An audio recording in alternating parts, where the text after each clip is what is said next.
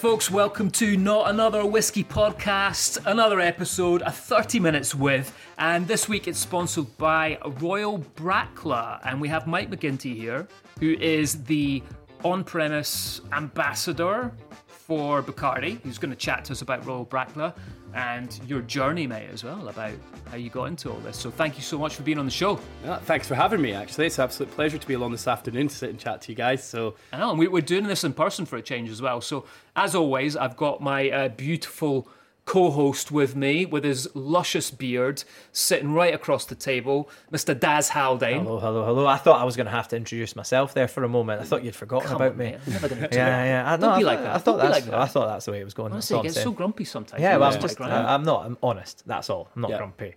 But thanks for the introduction. That was very nice of you. Thanks, welcome. thanks You're for remembering me. Yeah, Mike, good to see you, bruv. yeah, great to see you guys. Yeah, yeah. I'm glad you mentioned his beard this morning. Uh, even though this is a podcast, I woke up this morning and had to have a shave because couldn't be sitting next to Daz with a really average beard. really? Yeah, so- let's let's not turn a whiskey tasting into a beard off. Do you know what I mean? That, that no one needs that. No one needs that. so. can i just say though mike i mean that's a pretty bad effort there's a shave there's still quite a lot of beard there left now you know what I mean? Totally. Did you shave it with a razor. spoon? it's taken me 33 years to grow this. So. totally, totally. Oh well, we're not here to talk about beards, boys. Yeah, No, yeah. yeah. well mate let, let's get into your journey because you're you're a, you're a fifer originally which is close to our hearts Yeah, so yeah. Born and uh, born and raised in Burntisland, um, and I, I was uh, I went to school over there until the end of primary school, and then for my sins, my parents shipped me over to Edinburgh. So every day on the train over to Edinburgh, uh, uh, over to Stuart Melville over here, actually. what you're Stuart Melville Yeah, That's yeah. Are you? Oh, brilliant! There yeah, you go. there we go. Two smelly mellies. Couple of, couple of posh boys. huh? so I, I a little bit about my, my kind of growing up background, and then um, I shipped myself up to Aberdeen. It was the furthest place I could go in Scotland, away from my family, to uh, to go to university, and that's kind of where I fell into bartending. Um, I I came down to Edinburgh actually one summer during the festival and worked in Hawke and Hunter. Daz was involved Yes, in uh, yes. Hawke and Hunter back in the day. Walk and hunt Um, yeah, blast from the past yeah, was, yeah. We quite a lot of fun in there. Well, a lot of fun in Yeah. there. And ironically enough, Callum Laurie was the first guy to tra- teach me how to shake a cocktail. So I went in there as a as a bar back, did a bit of training with those guys, shipped myself back up to Aberdeen for uni, and told 99 in Aberdeen that I was a bartender. And you know, I'd never really worked the bar. You know, I made my first Cosmo and it came out green. Yeah, yeah, yeah, Like, yeah, yeah. there was uh, definitely something wrong there. So that, that was the start of my career, um, and looking looking up at people like Daz at the time who were, who were Oh, bartenders. No one, not many people can look up to me, to be fair, but I'll take that. I'll take that. I was, yeah. I was about I to did, I was saving it. I know. I wasn't that giving you an opportunity. I, I set you up as well. there. I know. I appreciate that. so yeah, and, and then ran 90, well, I was up at running 99 for a good five years or so, and then moved back down to Edinburgh and worked in a few venues down here. Then jumped into Trico with the Big Red Teapot. It was a great company to work for, and then helped open Voyage of Buck for them in the West End about nearly five, six years ago now. After that, uh, during my bartending time, I was an avid cocktail competition bartender. So I used to enter loads of competitions like Bacardi Legacy and uh, Diageo World Class. And one of the ones that I did that I was relatively successful in was the uh, Patron Perfectionist. So this was kind of my step towards advocacy and into that role. Um, Did you do much with whiskey back then? Like, because like I was when I was a young bartender, I was always interested in the more exotic categories. You know, Yeah. like tequila, rum, even bourbon. To be fair, do you know what I mean? Like, were you doing a lot of work with Scotch back then, or were you Not- sort of more focused on the international? Not as much. I think Yeah. you're right, right? When you become a bartender, you start learning about spirits that no one else really told you about when you were younger, right? So tequila and rum Yeah. instantly become bar- bar- bartenders' hot, like favorites. I was lucky that when we lived in Aberdeen, we used to every summer we would take a few camping trips up to Speyside. We would camp up in the uh, Dufftown, um, uh, Aberlour, sorry, it was Aberlour Caravan Park. We used to camp there and then pick a few distillers we were going to hit. So two during the day, get a bottle of whiskey, campfire, drink that whiskey that night, and then hit a few more before going back down the road. So that was really my introduction to whiskey. And we are very lucky to live so close to such a, a important area within within making whiskey. So yeah, living up there was great. And the other great thing was you could go to Costcutter in Dufftown at the time and buy some very rare and uh, very rare and limited edition whiskies for really quite cheap. For really cheap. right? I'm not sure they knew what they were selling Yeah, in these cost yeah. cutters. So we used to go up as students, save up our money, go up there for a few nights, do a bit of whiskey tasting, go to visit distilleries, and as soon as you get yourself in a distillery, I think that's you, isn't it? Yeah. You're hooked on whiskey. So yeah, as a young bartender, we were maybe making drinks with other products, more of your tequilas and your Mm. rums. But whiskey was always something that, because it was on our doorstep, you know, I, Yeah. I just wanted to champion it and loved it. So No, very cool. yeah, yeah. So yeah, as I said, cocktail bartender, uh, competition bartender, and did the Patron Perfectionist competition, and I was lucky enough to win that as a global bartender, and that's really what propelled me into advocacy. So a year after, for the year after, I worked with Patron all over the world. We went to Japan, Dubai, Mexico again, and, and to America, really championing the brand in the competition. And I realized then that was something that I, that was what I wanted to get into. Mm-hmm.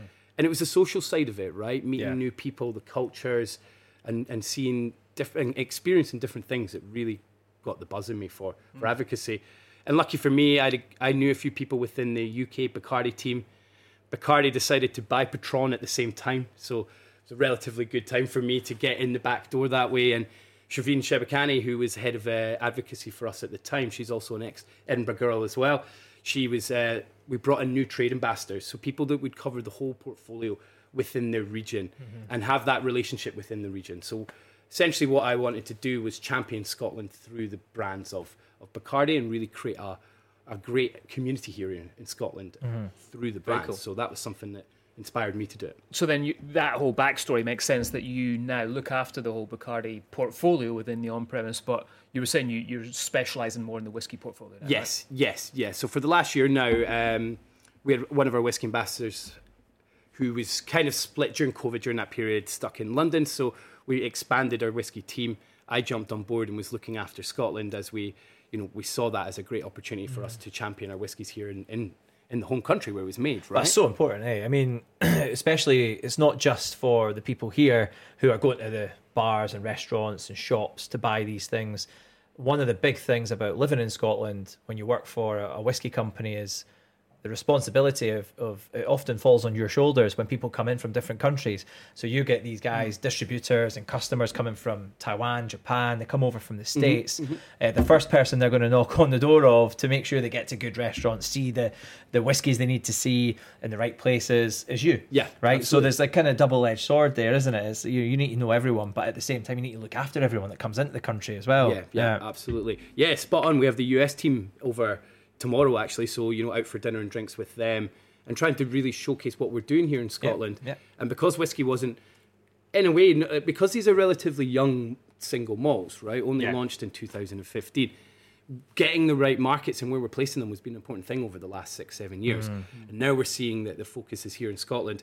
And you, you gents, you'll have seen this yourself that with the likes of Johnnie Walker Princes Street opening and the more of a focus. Never heard about that. Yeah, with, yeah, with- with- I know. When did that Uh, happen? yeah, yeah, yeah, yeah. You're welcome, Johnnie Walker. yeah, yeah. With the likes of that opening, I believe that whiskey is taking a turn here in Scotland. I actually think that we're really trying to champion it. More people are drinking it. The Financial Times had a really interesting article talking about how Scotland is the next place for whiskey, and it seems like a really strange conversation No, to have. I'd agree with that. but yeah. You know, we're actually at a very exciting point for whiskey here in Scotland. There's been a huge Yeah, amount of investment in tourism, right? I mean, uh, in a, I mean, who knows when it started? I mean, you could you could go right the way back to when brand homes started to establish themselves, but significant milestones. Macallan Distillery is a massive one. yeah. Johnnie Walker's another significant investment, and and even at distilleries like where maybe they spent five to ten million on installing brand homes, bringing in brand home teams, visitor center managers, and all mm-hmm. that kind of stuff. You know, that has been taken over quite a lot Yeah. for the last mm. 15, 20 years Absolutely. anyway. Do you know what I mean? And we see that up at Aberfeldy, right? Like I know right now we're fully booked at Aberfeldy for our guests in terms of advocacy side all the way up until October, and I'm pretty sure summer wise in terms of tourists and everyone coming, Yeah, yeah. they're pretty rammed. And, Yeah. and we've had to change our silence season within Aberfeldy Yeah. because normally in the summertime when the water is at its lowest, Mm. but we have to push it back now to March in order to accommodate the amount of guests that are coming. Yeah. So production's Yeah, yeah. still on, which is a great problem to have. Right? It's, uh, it's it's crazy when you look at like figures going back to, to Glenfiddich. You know, Glenfiddich, when it was a free tour back in the day, it was 70,000 visitors. I mean, I, I imagine Aberfeldy's not far off Yeah. that as well, right? Yeah, yeah, just huge numbers. Yeah, yeah. um, which is great. So, yeah, I, I, I'm, I'm lucky to have come in to, to doing whiskey and something that I've always been passionate about, but actually getting to work amongst the whiskey team with people like Matthew in India, and um, and and in a in a period of time where actually it's a really exciting time for whiskey here in Scotland. So. Yeah.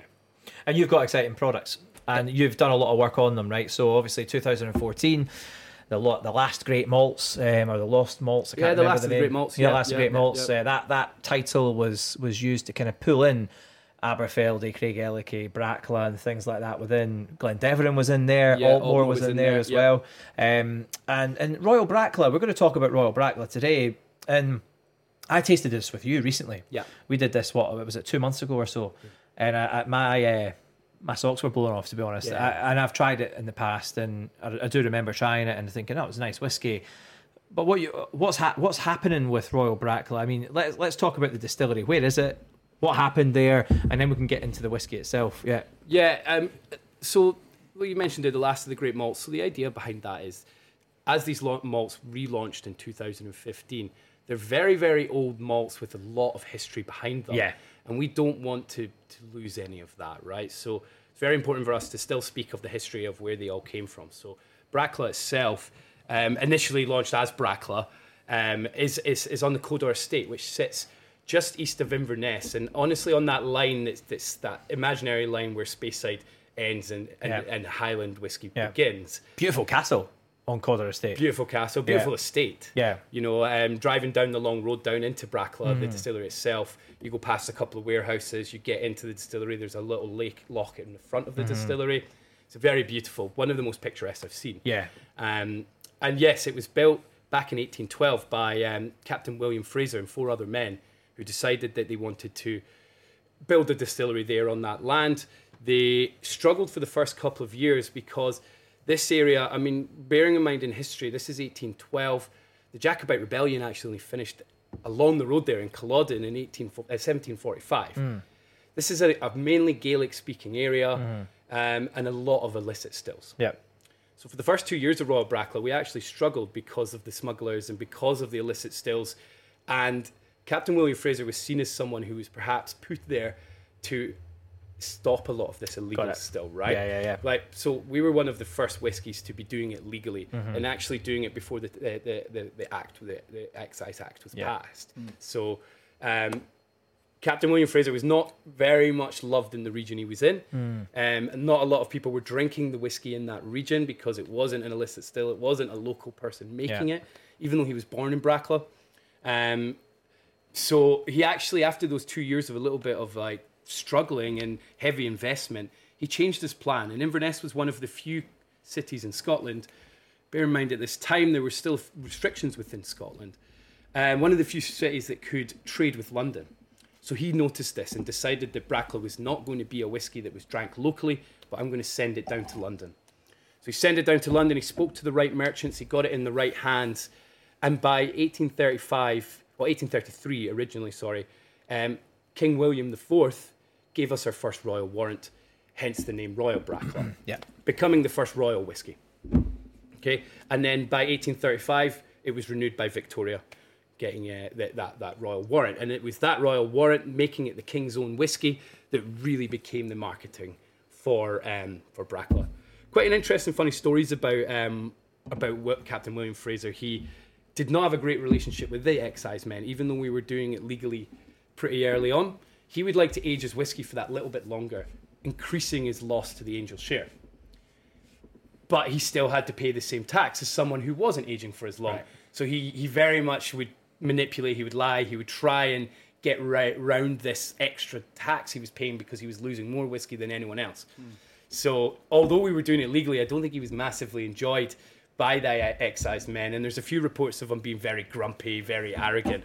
However, what we found with a bit more research, he was a very generous man and a very nice guy. I just don't think he got on too well with those excise men. Yeah.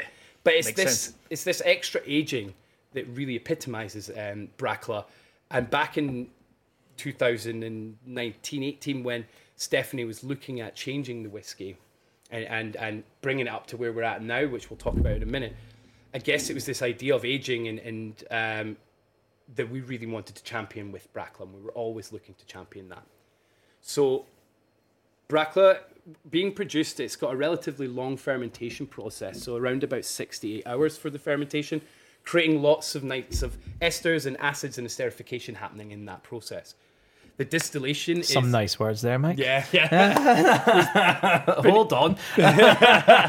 Second prize for vocabulary yeah, yeah. today. what was it Matt we got from Matt? we We had got Matthew on from Craigellachie Yeah. on a couple of shows back, Aye. and I think he got the prize. mass spectrometry. yeah. Oh, yeah? Yeah. What, What, else was the other there was word? the other one? I think he made up a word, Uh, it but we gave him it. Different. No, what was it? Differentiationality or something. Yeah, yeah, It's yeah, like yeah, some yeah. bullshit like that. he'd had, We're like, I had okay, a yeah, yeah, couple we- of thirteen-year-olds by that point. esterification's always a good one I say right? that. Yeah, yeah, yeah. You say that, and suddenly, instantly, Yeah. people think you know what you're talking he knows Yeah, what he's yeah, on yeah. about Yeah, right? yeah, yeah, yeah, yeah. so I like to drop that Well in done. there. No, really good. No, Yeah, no, congratulations. Yeah, I So- thought we'd just uh, mention Thank that you. anyway. thank you. Yeah, so, so nice long fermentation, and then the distillation process is, is we're really re- trying to increase reflux, copper contact. Hmm. We're creating what we need to do with Brackla because of the finishing and the aging Yeah. that we do in it. We're looking to create this new make spirit that is clean, acidic, but very floral. Hmm. Because Stephanie is, we're not there yet. We're looking to champion sherry cask, right? But you can't just be putting the whiskey in and hoping for it to work because we need to make sure that we're always getting that Brackla flavor throughout Yeah. the maturation process. Okay, so getting this this new make whiskey is very important because it helps cut through the sherry cask that we're using, right? So that clean, acidic, very floral whiskey with high esters in order to balance itself out against the maturation process that we have. So It's amazing the color you guys are getting. I mean, this is so. What we're sitting with here is the twelve-year-old, and I mean, how would you describe that color? Like dark mahogany coming through there. incredibly dark mahogany, isn't it? Um, It's deep. Very, very deep. So we're finishing these in Oloroso casks. So all of the uh, are finished in rechar, refill American oak. Uh, sorry, aged in that up for the period, and then they're finished for roughly about six months in a in some form of sherry cask. So twelve year old finished in that Oloroso, and you can see in these they're so dark, And dark. no color in that, right? No so Natural colouring. color, forty-six percent. Forty-six percent, no colouring, uh, non-chill filter as well. So that was the main change that we made back a couple of years ago. That we to, to rebrand these was bring them up to forty-six percent. Yeah. non-chill filter, no caramel colouring. And I think I think I mean from my from my perspective, um, you know, when you when you, I've been really lucky. You know, I've worked at Dalmore, um, working really closely on finishing and and how these sherry casks can interact. All sorts of different types of sherry casks. Uh, and obviously time at Edrington as well with Highland Park and Macallan where they focus very much on more sherry season casks you know and let the oak do the work rather than the wine necessarily that was in it before what really struck me here though was the balance between the two Th- this is you're getting a lot of lovely tannic spicy mouthfeel grip from good active wood Yep. you're also getting the benefit of sherry in here as well um, and that nuttiness that that soft dark chocolate note that sort of bubbles away under the background and and it really kind of it really struck me when I tasted this version of the 12 year old just how much you've got from those casks Yeah. color Yeah. aroma flavor and and finish is just long and, and delicious do you know what I mean huge like licorice kick. yeah Yes. Just that's that's the dominant factor Yeah. that I get coming through on this. Yeah. Yeah. Yeah. I, I think with Stephanie's Stephanie Macleod's like ability to choose the casks and what she's looking for in that is exactly what you said. So we make that new make make spirit that's able to hold up against it and going to showcase, and then getting those right casks, the ones that are going to give us the the flavor from the sherry, but also those oak notes, the ones the flavors we want Yeah. to come from the wood. So yeah, I, for this, um, yeah, incredible chocolate, a little bit coffee notes, that licorice coming through, very chewy. it's yeah, true yeah, Yeah. Oh, it's big. Yeah. I mean, it's just so tannic in the mouth, Yeah. right? It just holds there for so long. Great with a cigar. Great with a cigar. Mm. This is, this would be a fantastic whiskey with a cigar. And, and in terms of like the the range um, within Royal Brackla, like w- what is available out there? Because this is a distillery that very few people will have explored. Uh, many people won't have had a chance to try the new expressions yet because they'll still be rumbling out onto shelves and stuff like that. You know what's what's out there? Sure. So, like I said, we are really championing showcasing sherry casks, and that's um, what has to be front and foremost of your mind with with Royal Brackla. So, the next level up is the 18 year old, and that's a Palo Cortado. So, um, you know, maybe like five, six years ago, we'd be sitting here and we'd just say a sherry cask. But what we're looking at now is the importance of which cask you're using, what sherry was previously in there, and how that will affect. So, when you actually compare the 12 and the 18, so with 12 in front of us, really dark. The 18 is much lighter in color. Okay. And it's actually something that throws people. They're like, how can it be lighter because it's, it's this much older? Mm. And it's purely that finishing cast, right? So with Palo Cortado, what we're getting from that is the you're getting that saltiness with a little bit of sweetness and then drying off at the end. Yeah. For me, the 18 is is a really interesting mm. malt because of that, how drying it is and how salty that you get from the the Palo Cortado. So really interesting one at 18, and then we jump up to the 21 year old, which is Oloroso, Palo Cortado, and Pedro Ximénez. Nice. So honestly, I describe this as a roller coaster of sherry. Mm. And even when I first saw that bottle and saw what it was, I was like, how are you ever going to balance mm. those three casks in one one whiskey? Yeah. And what Stephanie's done is, is she does, she takes you on this crazy roller coaster where it starts off being quite sweet, coming from the Pedro Ximénez, mm. dropping off to that saltiness from the mm. Palo Cortado, and then finishing off with the dryness and that like licorice, eh, that long mm, feeling that we're getting from the Oloroso. So this wonderful balance of three different sherry Yeah. casks and the ability to blend those, well, to have that blend of flavors and being able to a showcase the new make spirit still coming through, Yeah.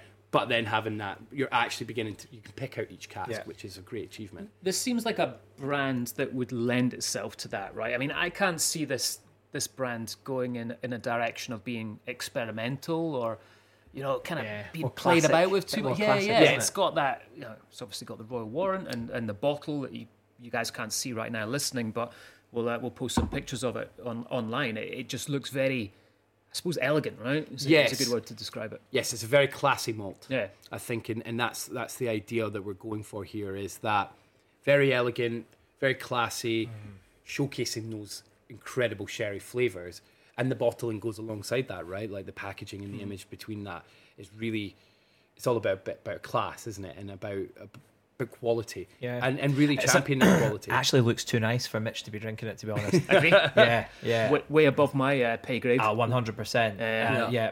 Talking about that, like, what, what is the price point of Royal, Royal Brackla? This one sits between about 15 60. Okay. The 18 you're looking about 120, and then next one up we're about 220. It's still really, Yeah, really reasonable. So for that- still that sitting at a very, very, very reasonable point, price Yeah. point. Um, and all beginning to really start gaining great traction in terms of awards and stuff. Last year we had um, it, at the Scotch Whisky Awards, it won best 21 year old and above. It, um, so that, that's phenomenal, you know. Mm. And when we look at other whiskies of that age, you're looking at it being almost 100 pound cheaper Mm. than some, you know. For the and for the quality of the liquid in there, I still think it's an absolute steal. So if you're seeing this out and about, get your hands on it because I can only imagine it's going to increase in price. That'd be a hmm. good old fashioned as well. That twelve. Yeah. Oh yeah. Yeah, like a like a cozy one. You know, get some of that heavy bitters, old fashioned. Yeah, you need a heavy bitters in Yeah, that. yeah, Yeah, yeah. because it'll just disappear, wouldn't it? Yeah. But it would be a nice, bit bittersweet old fashioned. Hmm. It would. It would be. Yeah. So what what about the distillery itself then? So it's on the Cawdor estate. What's the distillery like? I take it you can't visit. Not open to the public, Right. unfortunately. Is that a nice looking distillery? Or is it was it Yeah. rebuilt or what's the sort of vibe? It- there's a bit of rebuilding there. Um, it was it was DCL before us. yeah. So yeah, that little few, little bit of a rebu- uh, rebuild back in the sixties and seventies, but still the main still house, big big windows that open up at the front and Yeah. over a loch, which is very beautiful. Yeah. Um, relatively small distillery, still only three million liters or so All right, coming okay. off at the time, Yeah. so still relatively small. Um, with I think it's four wooden washbacks and two stainless steel, so we're s- Okay. we're still not massive. And is it two wash stills, two spirit stills there? Yeah, yeah. so it's okay. And do Bacardi have any plans to open this up to the public at all? Or Not that I'm aware of. Okay. Not that I'm aware Yeah. of.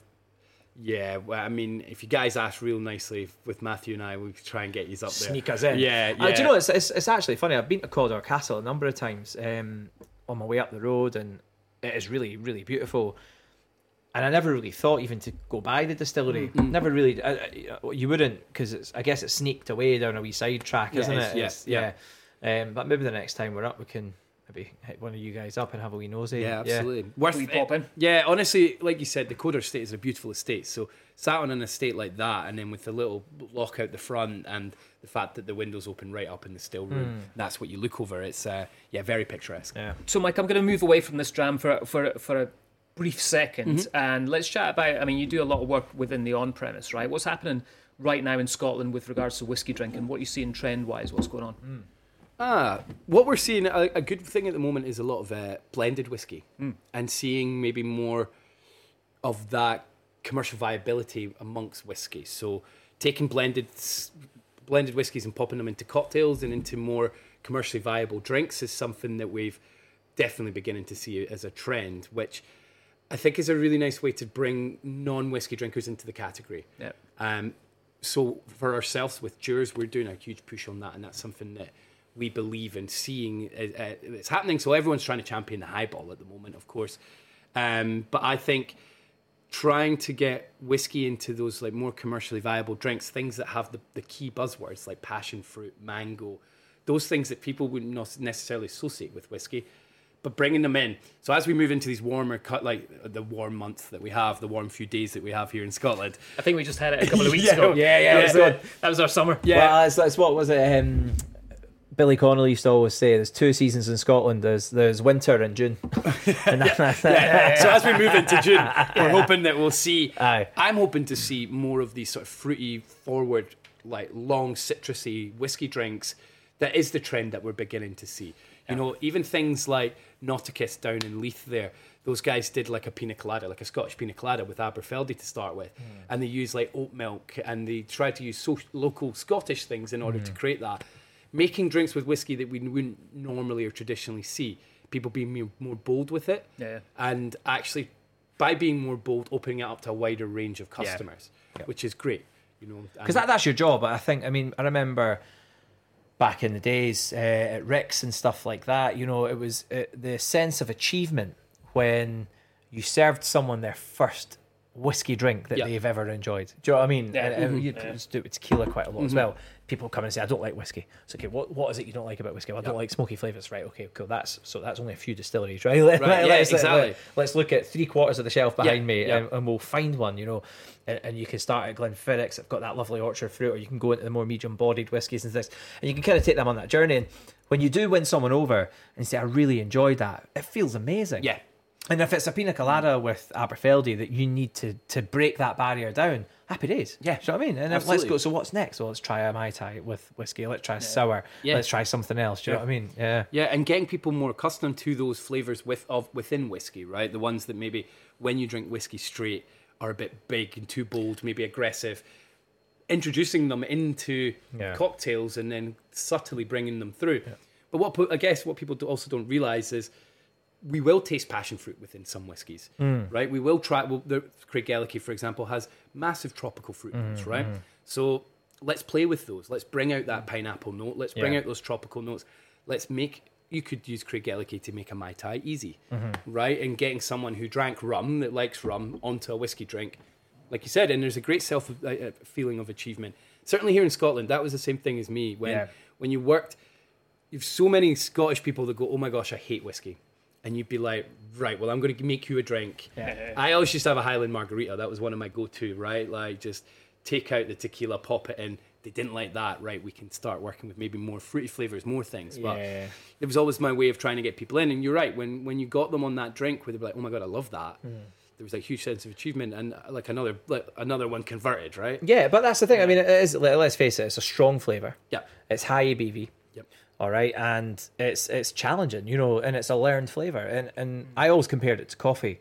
You know, when you were younger, sixteen or seventeen years old, and you wanted to start going to cafes, there is no way you're going to fall in love with coffee by drinking double espresso Yep. at that age, because at that age you haven't really tried that many strong, bitter, flavor intense things. You mm-hmm. know, like and what you do is you have a a mocha with cream and white chocolate syrup and a wee flake on the top, and and before you know it, you're drinking double macchiatos Yep, and yep, you know yep. coffees that have been shot out of a ferret's ass or whatever it is. You know, but that, that's the that's the journey, right? It's the mm-hmm. learning of, of flavor, I guess. And, and with whiskey, you do have to go through that, you know. And, and there's so many different You do. ways you can do it. And we, I think, as a bartender, I think in the industry, you need to be able to do that. Now, price is a problem, and that's why I can see blended whiskey featuring more on cocktail menus, perhaps moving forward than it has done in the past in Yeah. the last ten years. In the last ten years, malts jumped onto menus quite quickly. um, Absolutely. because they were more affordable. Malts have become more expensive. Running a bar has become more expensive. So you know you need to chip away at the margin somewhere, and, and blends are a great way to do it. Also, blends are brilliant. You Yeah. know, flavor wise, there's so much to play so with. So much to play with. Yeah, yeah, yeah. Yeah, and also like, I, I guess probably even back in your time where you're on the bar, Daz, you're looking through your cocktail menu, you're writing a cocktail menu, you're like, oh, I need to make one with a whiskey, a single malt. Mm-hmm. Your brain always goes, Rob Roy, old fashioned. Yeah, yeah, yeah. Right, that's Yeah. going to tick those stirred down and brown, almost bartender drinks. Yeah, yeah. And it's actually a real shame that Because no I one drinks them. it. No one you drank did- them. Yeah, yeah. You probably drank Yeah, them. yeah, I did, yeah, yeah, But exactly, nobody yeah. drank them, and we actually whiskey just kind of got pigeonholed into those brown stirred and down drinks, and that's like it's a real shame. Yeah. And that's what I'm trying to Hmm. encourage people to step away from, but also seeing that with the likes of blends coming in.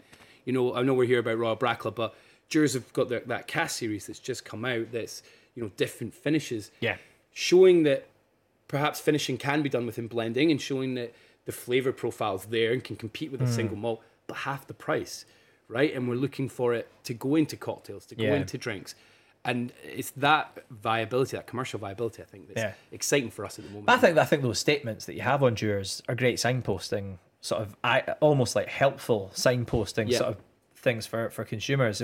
That one's aged in a mezcal cask. Oh, can I try that in a drink I like? Can I, what's it like in a Paloma? It's just sour, right? I Mm-hmm. Yeah. mean, is it, let's just try it in that. Let's Yeah. try it with a, you know, whatever it might be. Um, I think that's definitely the way to go. But you're you're right on the and I think Brackla is obviously a very different proposition, Like, Yeah. and I do think it's that.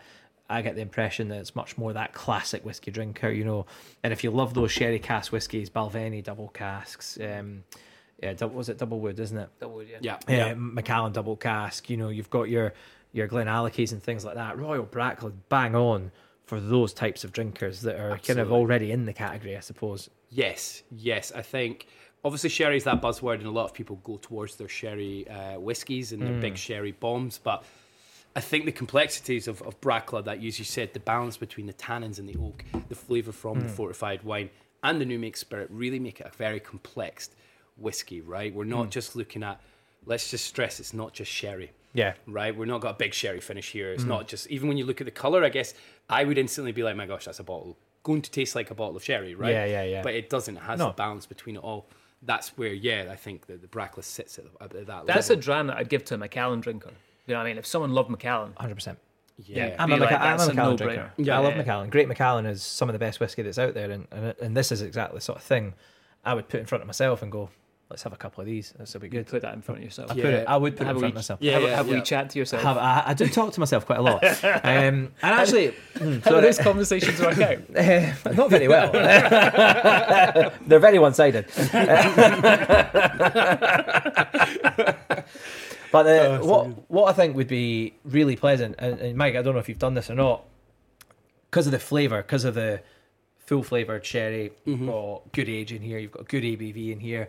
Food is something that actually jumps out at me here that would work really well, and I think this can work well across a lot of different types of food. Yeah. little savoury note too, bit of sushi, nice nice flavours that would work quite nicely. But then right into puddings as well, things like big dark Sure. chocolates and stuff. What what works well with this one? Um, yeah, I think you're right. I think meat works well with that actually. Like Like uh, red meats, like yeah, venison, oily venison, meats, yeah, that kind of gonna say, venison, any sort of like like jamon, any sort of like Yeah. really cured meats that are quite heavy in oils is going to work well with Yeah, that. that Like would. quite Yeah. quite because they're going to it's going to hold up, right? Yeah, so yeah. You need something like a venison that. Even like probably when venison's at its most pungent Yeah. as well, right? Where you're you're able to compete with that the big big big tannin notes and the big notes from this. Yeah. I'll have some cured chickpeas. nah, Yeah, yeah, yeah. faking, and faking's Yeah, not going to make it. I always forget you're a vegetarian. I know I don't look like one. Yeah, yeah, yeah, yeah, yeah. I was surprised to find out you're a vegetarian too. Yeah. Um, no, I, okay. So, well, if we're going to talk about vegetarian, something like barbecued uh, mushrooms, Yeah, would all go right. really well with this. yeah, so, yeah, yeah. if you were to, if you were to sort of marinate your mushroom in a bit of soy and a bit of like um, sesame oil, then barbecue them, you're going to get a bit of a toasted note, but Yeah. really umami will work well with something Yeah. like Yeah, the 12 year old. Now, I, interesting you asked because I think if you are a fan of sherry and under, if maybe you've been to Seville, maybe you've been to Cadiz, and you've gone to try sherry now. Tapas over there isn't what we have here, where you go to one tapas restaurant and everything is there. Yeah, Right? yeah, yeah, So certain restaurants will specialize in the cheese part or the Mm. meat part, right? And when you go to that particular share, uh, particular tapas restaurant, they're going to recommend a sherry to go with it. Mm-hmm. Now, I can only stress that what you would recommend, say, for an Oloroso or for a Palo Cortado. So the 18 year old, I think something fishy and lighter Yep. seafood would work really, Yeah. really well with that, Yeah. right? And actually looking at what they do with sherry and when they would drink it with what course, and actually this is just going to slot right in. Yeah. You know? Um, And, and also like coffee. Yeah. This is bang on. Oh, yeah. Like with a wee, 100%. a wee espresso on Yeah. the side, a, a bit of temperature change, bit of flavour combination. Work really, really Be well. Lovely. Yeah, yeah. Yeah. Fantastic. All right, Mike. Well, listen, we're going to wrap this up, man. Thank you so Perfect. much for being on the show. Thank you for bringing Yeah. this delicious dram. Tell people where they can find a little bit more about Royal Brackla. Um, either on well, on the Royal Back- Brackla website. So if you Google Royal Brackla, there's some really good information there. You're always chatting about all this on social media, and you're exactly on. yeah. So my yeah, I'm on Instagram, just Mike dot McGinty, I believe it is. Um, so Good, it's good you know your own. Uh, Yeah, handle, yeah. mate. Well done. I always get Hey, hey, confused. uh, he was the Patron perfectionist. He someone runs his account for him. Yeah, Yeah, that's why that. yeah. it's because Mike dot. Yeah, Yeah, yeah, yeah, yeah. No, do you know what? I have an Do you email know address who that's Mike underscore Yeah, yeah. McGinty, and then that one's Mike dot McGinty. So Yeah. way to confuse me. But um, yeah, no, Mike McGinty, uh, Mike dot McGinty on Instagram. So Beautiful, man. Well, thanks for coming along to the show. cheers, Lunch. Yeah, thanks. Cheers. Cheers for having me, gents. It's been great fun.